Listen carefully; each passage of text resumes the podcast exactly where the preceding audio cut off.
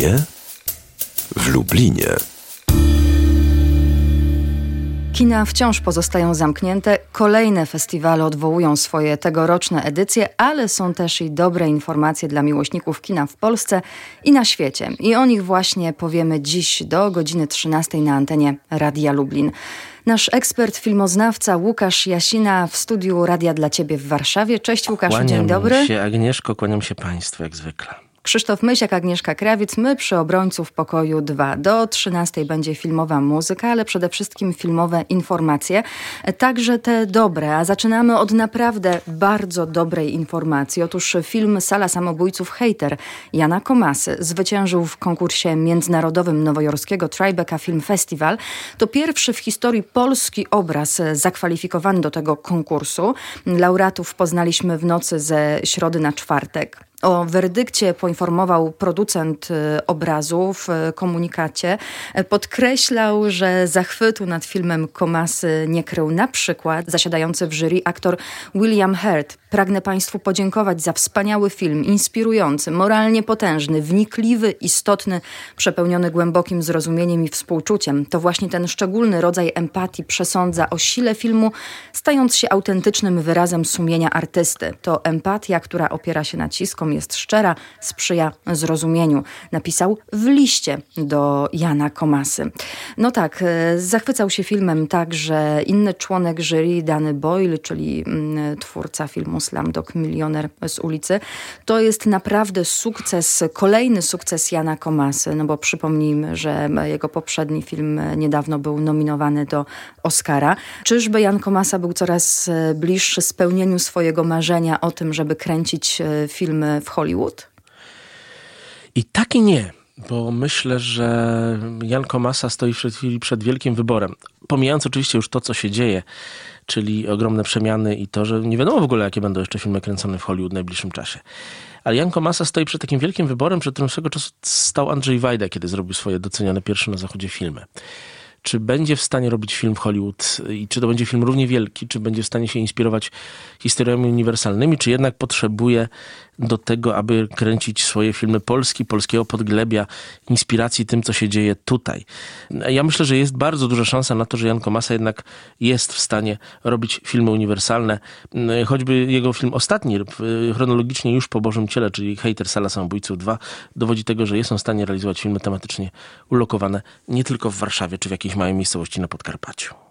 Przypomnijmy, Sala Samobójców Hater w reżyserii Jana Komasy to film, który dostępny jest na platformach VOD, więc można go było już e, zobaczyć. A jeśli e, chodzi o VOD, to ostatnio było o tym sposobie oglądania telewizji, filmów i seriali głośno. To za sprawą tarczy antykryzysowej, bo głośno jest o tym, że w tej trzeciej części, w od trzeciej odsłonie polskiej tarczy antykryzysowej, właśnie platformy VOD mają płacić składkę od przychodu na rozwój polskiego kina, na rozwój polskiego przemysłu filmowego. Taką samą składkę płacą nadawcy telewizyjni od wielu lat, y, powiedział w RMF minister kultury Piotr Gliński. Chodzi o te 1,5% daniny od e, przychodu, którą rząd planuje nałożyć na dostawców VOD, czyli na przykład na Netflix, Amazon e, i tak dalej. To jest bardzo dobra decyzja, na którą zresztą od dawna czekaliśmy. Nasz rząd się już wycofywał z prób nałożenia podatku cyfrowego, biorąc pod uwagę, że te firmy są e, takimi samymi dostarczycielami rozrywki, jak właściciele kin, byłoby rzeczą niesprawiedliwą, żeby oni się do tego nie dokładali. Do tego jeszcze bądźmy szczerzy. Ta forsa, którą chociażby ja czy Agnieszka Krawiec ładujemy w Netflixa, w HBO Go, w inne tego typu instytucje, ona y, powinna zostać w jakiejś formie w kraju. To jest jednak rzecz potem bardzo dobra dla finansowania naszych tutaj polskich produkcji. Decyzja wszechmiar słuszna. Liczę na to, że z uwagi na relacje y, asymetryczne Polska-Stany Zjednoczone, nasz rząd się z tego nie wycofa i będzie jednak do tego dążył. A nie ma obawy, że mm, oczywiście za to zapłaci każdy z nas, czyli użytkownik tak przez to, że zostaną zwiększone abonamenty? Oczywiście, że zawsze tak jest i one zwiększone i tak prędzej czy później będą pod Czyli tak naprawdę to nie, jest, to nie jest podatek, to nie jest danina, którą mają płacić Netflix i Amazon, tylko Łukasz Jasina, Agnieszka Krawiec i wszyscy inni, więc w tej kryzysowej sytuacji nagle minister Gliński twierdzi, że tak naprawdę Polacy, ponieważ oglądają dużo kina są zamknięte w tym momencie, więc, y, więc płacimy i oglądamy. Bądźmy no, szczerzy. Zapłacimy y, więcej. Netflix i tak by prędzej czy później nam podwyższył opłaty. Bardzo dobrą rzeczą będzie to, że te opłaty nie pojadą wyłącznie do Holandii, gdzie są potrącane, do Irlandii, nie pojadą do centrali Stanów Zjednoczonych, ale wrócą do Polski e, i będą wspomagały polską produkcję filmową. Bo prędzej czy później ta firma i tak by wykorzystała swoją przewagę konkurencyjną, która polega na tym, że uzależniliśmy się od nich w tej chwili już totalnie. Festiwalowo dobre i złe informacje. Nowe horyzonty nie odbędą się latem, o tym już informowaliśmy, ale wiemy, że tegoroczna 20. edycja Nowych Horyzontów połączy się z American Film Festival od 5 do 15 listopada we Wrocławiu. Równocześnie odbędą się oba wydarzenia. Co ty na to? Dobry pomysł? Zobaczymy. Y, jak to dzisiaj już mówiłem kilka razy, to może wyjść i na dobre i na złe. To znaczy Wielką zaletą festiwali jest to, że one się jednak odbywają w różnym czasie, że wytwarza się wokół nich określony sposób przeżywania, jeżdżenia, oglądania filmów. Tworzy się też specyficzna publiczność dla każdego z nich. I y, takie zgrupowania i to, że w pewnym momencie możemy popaść w pewnego rodzaju festiwalowo-eventowy maraton, niczym dobrym nie będzie. Ale w ogóle my wszędzie mamy, Agnieszka, teraz rozpoznanie bojem, robienie tego wszystkiego na nowo. Przenoszenia festiwali inter, do internetu, organizowanie ich w nowym, nowych miejscach, o nowych czasach, nowych godzinach, w nowych kalendarzowych porach. To jest coś, co będzie wszystkim nam dawało ogromne poczucie chaosu. Czyli w gruncie rzeczy bez względu na to, jaka decyzja zostanie podjęta, i tak ten chaos wystąpi, i tak grozi nam pewna destabilizacja, i tak grozi nam to, że ludzie nie będą, y, nie będą mieli tego poczucia stabilizacji, które już mieli. Jeśli chodzi o duże e, festiwale, nie tylko polskie, ale i światowe, to wiemy już, że odwołany został festiwal w Karlowych Warach, oczywiście odwołany z powodu pandemii koronawirusa. Wydarzenie miało odbyć się w lipcu i wiemy już, że w 2020 roku to się nie zadzieje, chociaż festiwal ma plany, aby kolejne wydarzenie w Karlowych Warach rozpoczęło się 2 lipca 2021 roku. No to wręcz przełomowa e, decyzja, ponieważ festiwal w Karlowych Warach jest najstarszą i najbardziej prestiżową chyba mm, imprezą filmową w tej części Europy. Organizowany jest od 1946 roku i co roku ten kurort y, gości wielkie gwiazdy światowego kina. Notabene pierwotnie festiwal klasy A był planowany w Warszawie, ale Polska nie była w stanie po II wojnie światowej mm, tego trudu się podjąć. Czesi wskoczyli i bardzo dobrze. Oni się potem musieli y, dzielić tym festiwalem z Moskwą. Mm, bo nie mogło być więcej niż, niż w jednym roku więcej niż jednego znaczącego festiwalu klasy A na terenie państw socjalistycznych. Festiwal przetrwał, ale to jest los, który spotka w tej chwili wszystkie festiwale. Łączenie się też festiwali w grupy, tworzenie grupy tych najważniejszych międzynarodowych festiwali, która będzie wspólnie jakoś te kwestie planowała, jest rzeczą, która paradoksalnie może być pozytywnym efektem działalności koronawirusa i pandemii na naszym świecie, który sieje spustoszenie, ale skłania też pewnych ludzi do uporządkowywania spraw. Międzynarodowe festiwale ze sobą bardzo słabo współpracowały jak do tej pory. To była dość e, dużej mierze wolna amerykanka. Bardzo często nie uzgadniano sobą repertuarów. Podkładano sobie różnego rodzaju świnie, podkradano gwiazdy. Mm, oczywiście najwięcej zyskiwało na tym te trzy największe festiwale, czyli Wielka Trójka, czyli Cannes, Berlin i Wenecja, ale inne także sobie to robiły. Teraz współpraca wymusi żeby pewne rzeczy zmienić. Karlowe Wary są festiwalem, w którym po pierwsze zawsze jest bardzo duża, dobra retrospektywa kina z Europy Środkowej. Po drugie jest tam kino rosyjskie, jest tam też zawsze kino z Bliskiego Wschodu.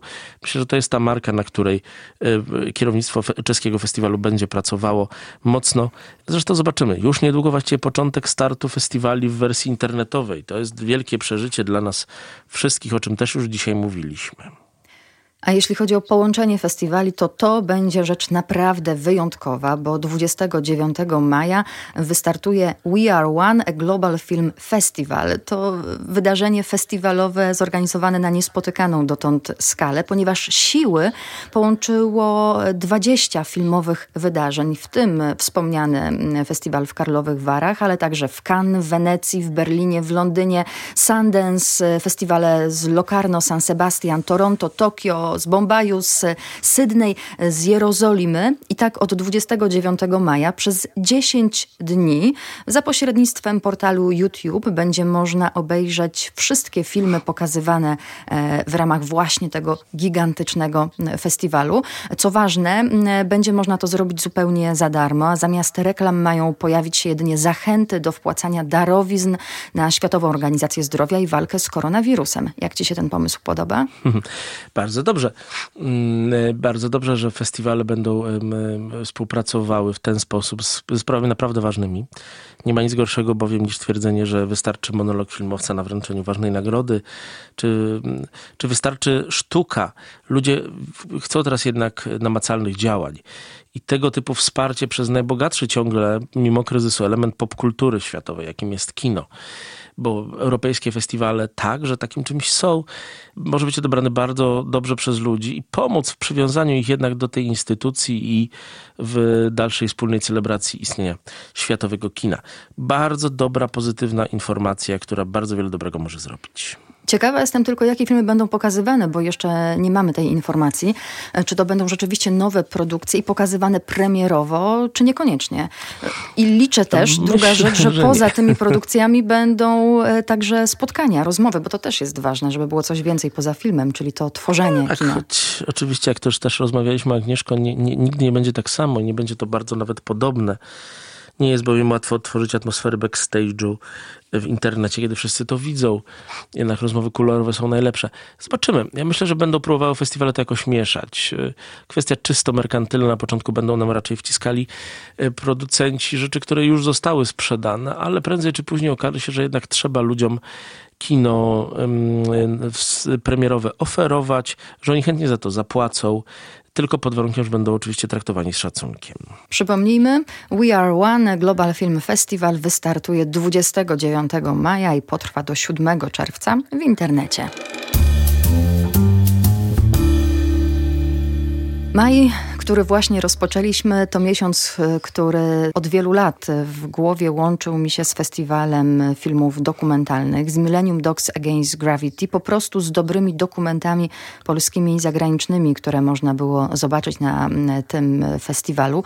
Wiemy już, że tegoroczny festiwal został przełożony na wrzesień i prawdopodobnie rozpocznie się 4 września, ale to nie znaczy, że w maju nic dokumentalnego, festiwalowego dziać się nie będzie, a i owszem, owszem, e, powstał Dogs Against Isolation, e, czyli takie majowe wydarzenie, które będzie swoistą zapowiedzią festiwalu, no i sprawi, że wszyscy ci, którzy mają w domu telewizory, e, komputery, będą mogli spotkać się z dobrym dokumentalnym filmem. A w programie właśnie, poza selekcją kilkudziesięciu filmów z ostatnich lat, z których połowa ma być prezentowana za darmo, będą rozmowy z twórcami, z bohaterami na żywo, także nagrania nagrania od twórców przygotowane specjalnie na to wydarzenie.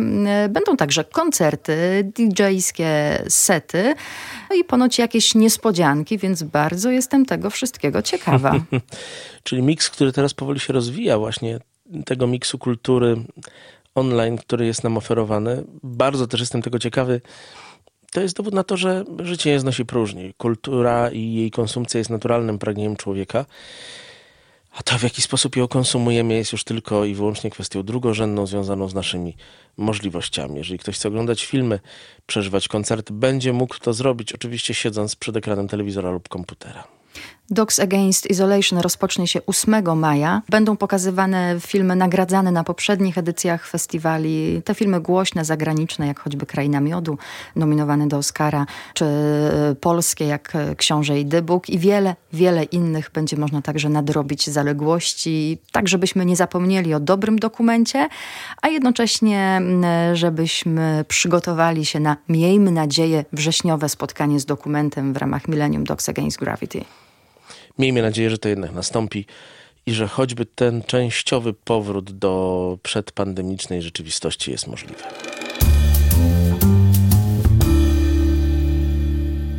Wiemy już, że w dużej mierze życie kulturalne przenosi się do internetu i tak też dzieje się często w przypadku kina. A jeśli chcą Państwo zdobyć wiedzę o filmie, to serdecznie polecam Akademię Kina CSK. W miniony czwartek rozpoczęła się Akademia Kina CSK, czyli e, za nami pierwszy wykład w tym cyklu, bo przed nami kolejne spotkania. Kolorowe sny, kolor w filmie, historia, rola i znaczenie to na początek. Tomasz Kolankiewicz, filmoznawca, historyk filmu, opowiadał o tym, że kolor w filmie ma znaczenie. Jak pomyślana jest Akademia Kina CSK, co czeka nas w ciągu najbliższych tygodni, bezpłatnie dodajmy w internecie.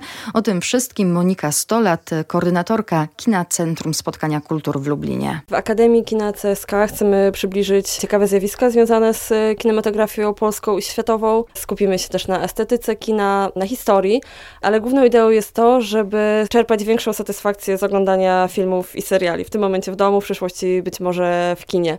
Chodziłoby o to, żeby odbiorcy mieli większą świadomość, byli bardziej uważni.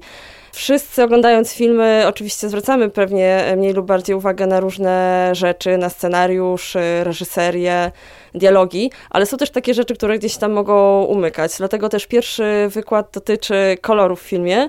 To jest taki element, który podczas nawet wydawałoby się świadomego oglądania filmu gdzieś tam może umknąć, natomiast kolor w ogóle w sztuce tym bardziej też e, w filmie, pełni swoje funkcje i ma znaczenie, więc e, teraz bardziej przyjrzymy się właśnie temu aspektowi, tak żeby też e, później odbiorcy naszej akademii, oglądając już w domu swoje ulubione filmy, mogli bardziej zwrócić uwagę na właśnie ten aspekt. Kolor w kinie jest obecny tak naprawdę od samego początku, często się o tym nie pamięta. Mówi historyk filmu i filmoznawca Tomasz Kolankiewicz. Nawet takie ostatnie odkrycia z takiej archeologii filmu pokazują, że już tak naprawdę od samych początków kinematografii były prowadzone eksperymenty z kolorem. Odnaleziono na przykład ręcznie pomalowaną kopię filmu Podróż na Księżyc Georgesa Mélièsa. To jest taki film z początków XX wieku, więc ten kolor zawsze był obecny i zawsze miał swoje znaczenie dla dzieła. Czy to właśnie była ręcznie malowana taśma, czy w późniejszym czasie kina niemego tak zwane wirażowanie, czyli takie nadawanie różnych e, kolorów poprzez procesy chemiczne.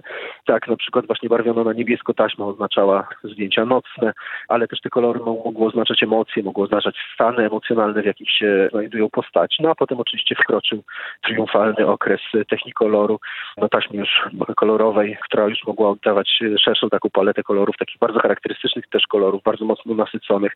I oczywiście kolor e, jest jednym z takich ważnych elementów budowania no, świata przedstawionego, ale też e, takich ważnych elementów takiego, można powiedzieć, słownika filmowego, którym filmowcy, filmowczynie posługują się dla zbudowania właśnie swojego dzieła. Dzisiaj kolor w zasadzie uznajemy za pewnik i wydaje się być oczywistym odzwierciedleniem rzeczywistości. A w tym jest coś hmm. więcej? Ten kolor nigdy nie jest odzwierciedleniem rzeczywistości. Jak wiemy, jest bardzo taka ważna funkcja, to jest jedna z ważniejszych funkcji operatorów filmowych już po procesie zdjęciowym, to jest tak zwana kolor korekcja, korekcja barwna.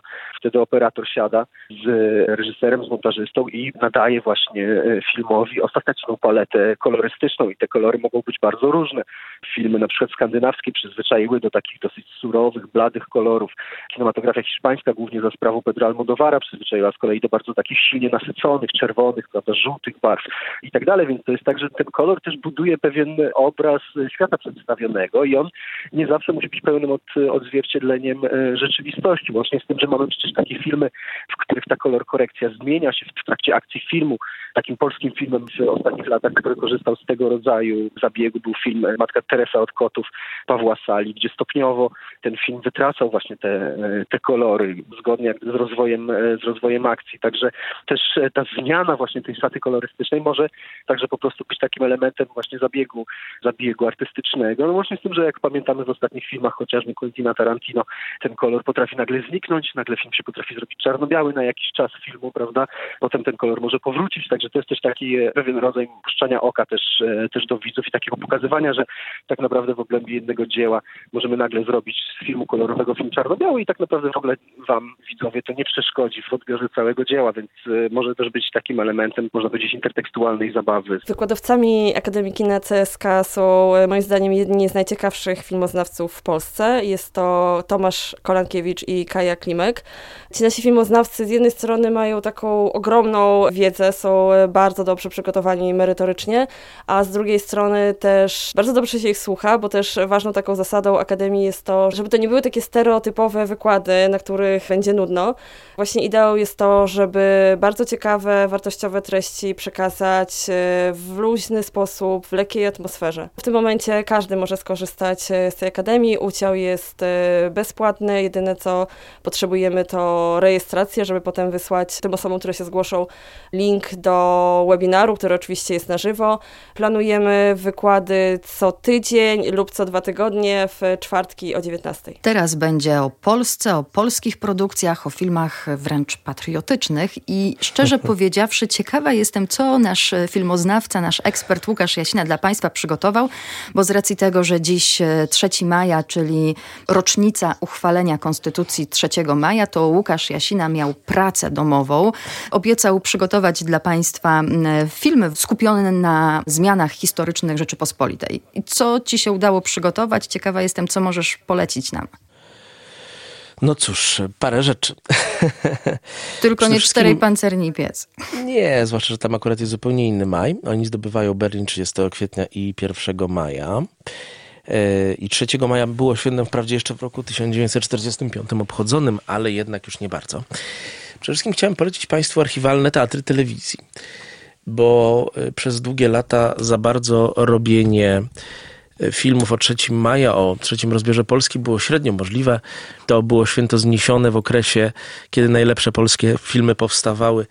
Ale mimo tego, choćby w latach 70. Grzegorz Królikiewicz, który jest bardzo, który był bardzo wybitnym reżyserem filmowym, jest w tej chwili zapomniany trochę, zrealizował widowisko historyczne pod tytułem 3 maja, zrealizowane na Zamku Królewskim, który był wtedy odbudowywany, czyli trochę nie przypominał wnętrz, które teraz my widzimy i które istniały w roku 1791, tylko był pełen drabin, miednic, betoniarek i tym podobnych rzeczy, które zamek budowały, a on w tych wnętrzach odtworzył całokształt wydarzeń związanych z początkiem Konstytucji 3 maja, miesiąc przed, miesiąc po, Mieliśmy też bardzo dużo filmów telewizyjnych realizowanych w latach 70., 80., 90. o różnego rodzaju postaciach historycznych. Kościuszce Hugonie Kołątaju, czy Janie Kilińskim, pokazujące nam taką lekko telewizyjną, ale jednak fabularyzowaną działalność tych ludzi, którzy stworzyli drugą w historii e, świata ustawę zasadniczą. Specjalizowali się zwłaszcza w tym tacy dokumentaliści Lucyna Smolińska i Mieczysław Sroka, którzy byli wręcz gigantami polskiego fabularyzowanego kina dokumentalnego.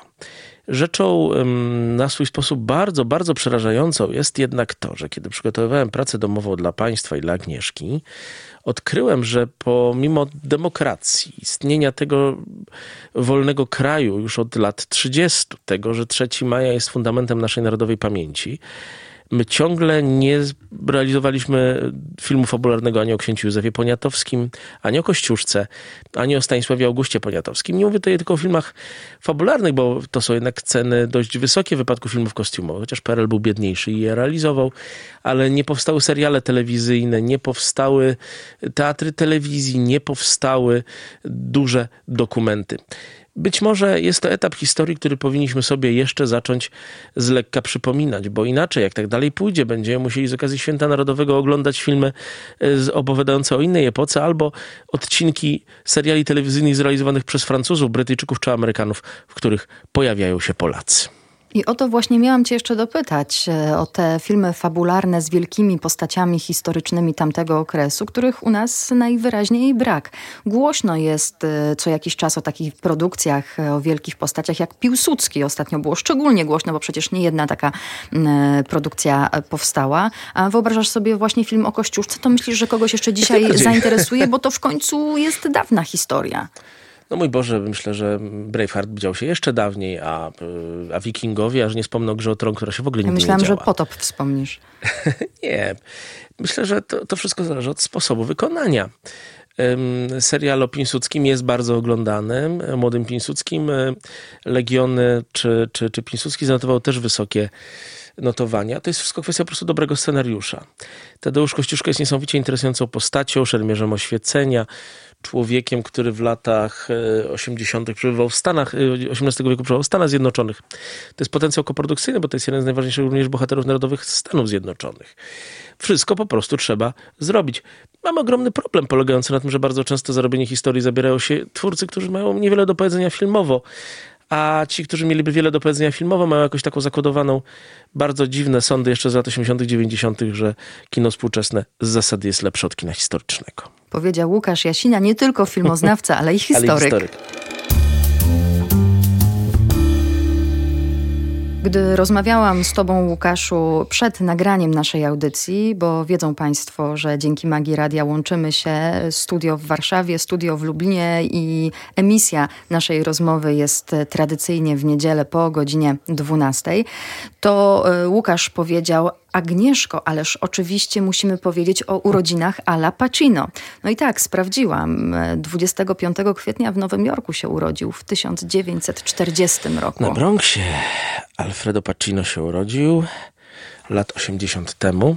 To też to nie jest jedyna ciekawa rocznica, która się nam przydarzała, bo sobie nagle dzisiaj rano uświadomiłem, że, mm, że mamy też 400-lecie śmierci Alfreda Hitchcocka który całkiem przypadkowo umarł dwa miesiące po moim urodzeniu. Ale Al Pacino, o połowę starszy ode mnie, e, rok 40, Włoch e, w drugim pokoleniu Amerykanin, e, niewysoki, zahukany chłopak, który bardzo długo nie mógł znaleźć sobie miejsca w życiu, aż zaczął studiować na Wydziale Aktorskim słynnej szkoły Lee Strasberga, Actors Studio bardzo znanej, słynnej, docenionej. On potem Lee Strasberga niezwykle mocno zapamiętał i nawet obsadził go, w, doprowadził do obsadzenia go w jednej z drugoplanowych ról w Ojcu Chrzestnym 2, czemu jego mentor zawdzięczał swoją pierwszą nominację do Oscara. Al Pacino właściwie nie zapowiadał się na gwiazdę. Nie miał warunków, nie był uznawany za przystojnego. Jego aktorstwo mm, przez wielu nie było ocenione na początku. Y, miał szczęście, bo został obsadzony w filmie pod tytułem Narkomani, czyli dokładnie Panika w Parku Igieł w roku 71. Pierwszym dziele filmowym tak mocno z uwagi na pewną rewolucję w Stanach Zjednoczonych się toczącą, podejmującą tematykę narkomanii. I tam go zobaczył Coppola i Coppola walczył o niego, aby obsadzić go w roli ojca chrzestnego. Bo drodzy Państwo, tym ojcem chrzestnym, który jest w tytule, nie jest Marlon Brando. Yy, tym ojcem chrzestnym, który miał grać główną rolę w filmie i Brando go troszeczkę przesunął na bok, był właśnie Al Pacino. Yy, Marlon Brando był kimś, kogo obsadzono po to, aby zrównoważyć w napisach nikomu nieznanego młodego aktora. Ale kiedy realizowano już Ojca Chrzestnego 2, dwa lata później, to Al Pacino był światową gwiazdą, człowiekiem, który grał w filmach takich jak Serpico, czy później w filmie Pieskie Popołudnie.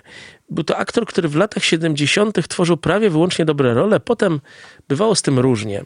Lata 80. zaczęło się dla niego takim filmem Cruising, czyli filmem zadanie specjalne, który był jedną wielką katastrofą. Później przez chwilę Al Pacino mignął nam jako Scarface, czyli człowiek z blizną w dobrym filmie, ale potem było znowu trochę filmów słabych, łącznie ze Złotymi Malinami i w końcu upragniony Oscar za Zapach Kobiety w roku 93. Od tego czasu przez 30 ostatnich lat kariera Al Pacino toczy się bardzo sinusoidalnie. On potrafi nas zaskoczyć albo bardzo dobrą rolą lub epizodem, jak na przykład ostatnio w Irlandczyku, czy w dawno temu w Ameryce, albo grywać przez dłuższy okres tylko i wyłącznie w biograficznych produkcjach HBO. Wręcz nabijali się z niego amerykańscy e, komicy, że grywa właściwie prawie każdą znaną postać, która jest obsadzana jako bohater HBO-wskiego biopiku. Ostatnio było o nim głośno za sprawą roli w filmie Martina Scorsese Irlandczyk, a jeśli chodzi o wspomniany przez ciebie zapach kobiety, to rolą tego niewidomego pułkownika zasłużył sobie na Oscara. My za chwilę usłyszymy przepiękne tango z zapachu kobiety. Co ciekawe, w internecie można też znaleźć informacje o tym, w jakich y, filmach nie wystąpił Al Pacino, świadomie lub mniej świadomie odrzucając Lot nad różne role. gniazdem na przykład. Y, Gwiezdne Wojny mógł być y, Hanem Solo. W czasie Apokalipsy mógł zagrać, w sprawie Kramerów mógł zagrać, nawet w Pretty Woman podobno. Wygrał to tego pana, którego grał Richard Gere. Myślę, że Al Pacino odrzucał bardzo wiele ról mężczyzn epatujących seksem z uwagi na to, że on sam siebie nigdy w tych sprawach nie wierzył. On jest dość niski. W związku z tym e, nigdy nie wierzył w to, że mogę zagrać wysokiego, przystojnego mężczyznę.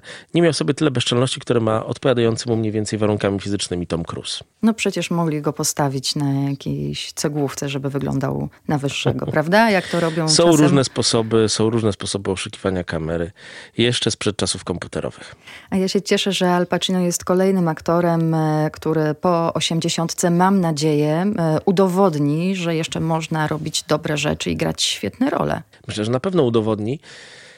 Chociaż różnie z tym bywa. Niektórzy ludzie z jego pokolenia poszli już na emeryturę, mam tu na myśli Gina Hackmana czy Jacka Nicholsona, nie dlatego, że nie mogliby grać, czy żeby nie potrafili, po prostu już nie chcieli.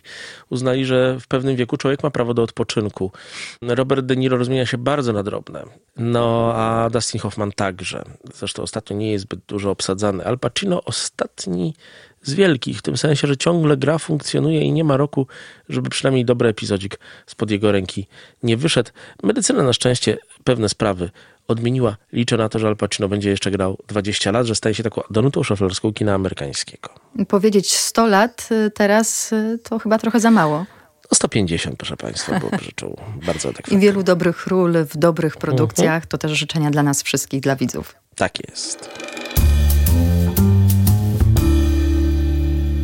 Wielkimi krokami zbliżając się do końca audycji, tradycyjnie Łukaszu muszę cię zapytać o to, co ciekawego widziałeś w minionym tygodniu, a zaczniemy zapewne od tego serialu e, Rickiego Gervaisa, Afterlife. Ach, Agnieszko, Agnieszko, to jest rzecz i nie możemy, nie musimy tego ukrywać przed Państwem, zwłaszcza, że trochę chyba o tym wspomnieliśmy w poprzedniej audycji, na którą czekaliśmy.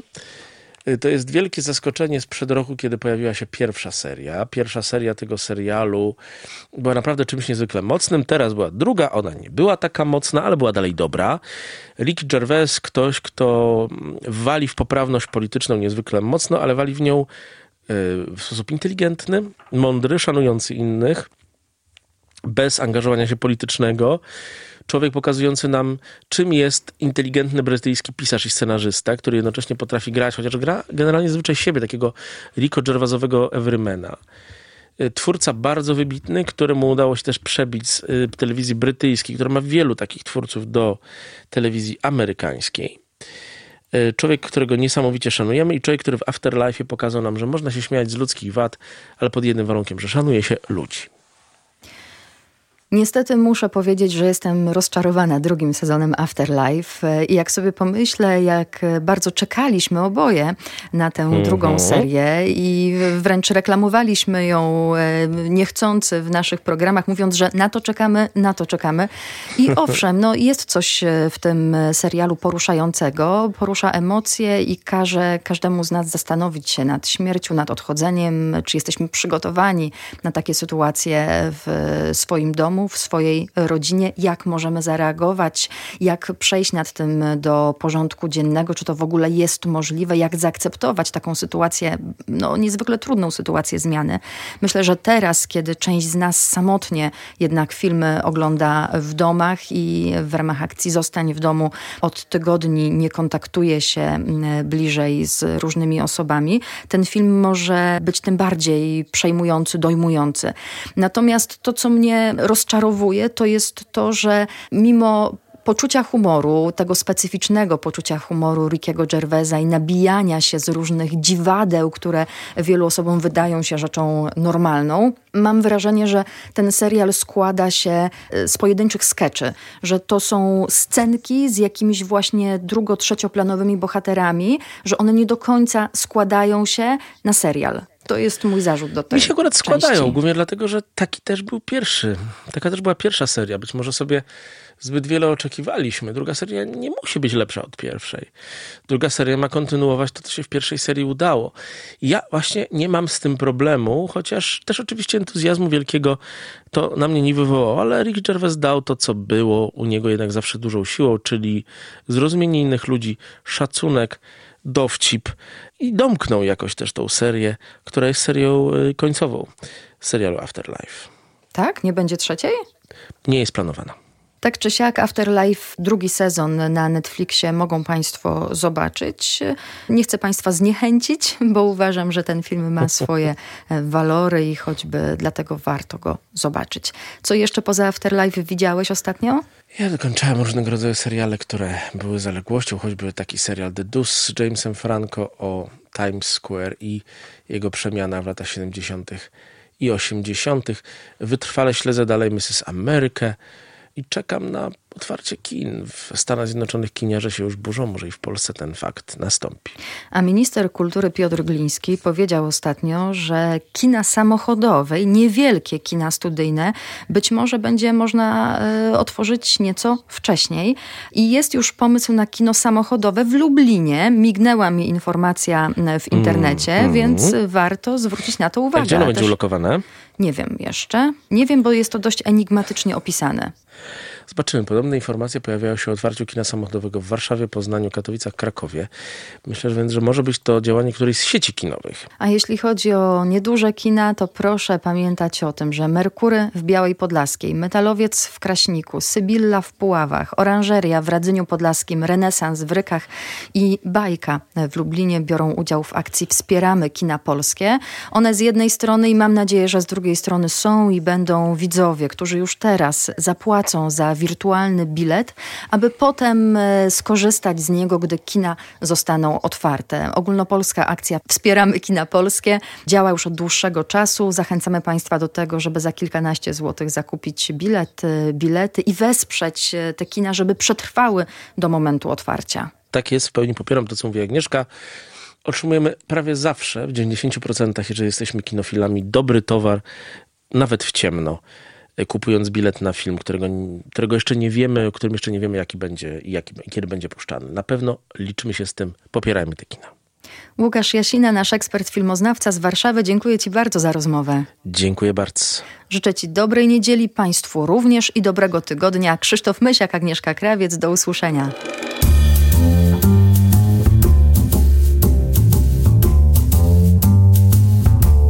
W kinie w Lublinie.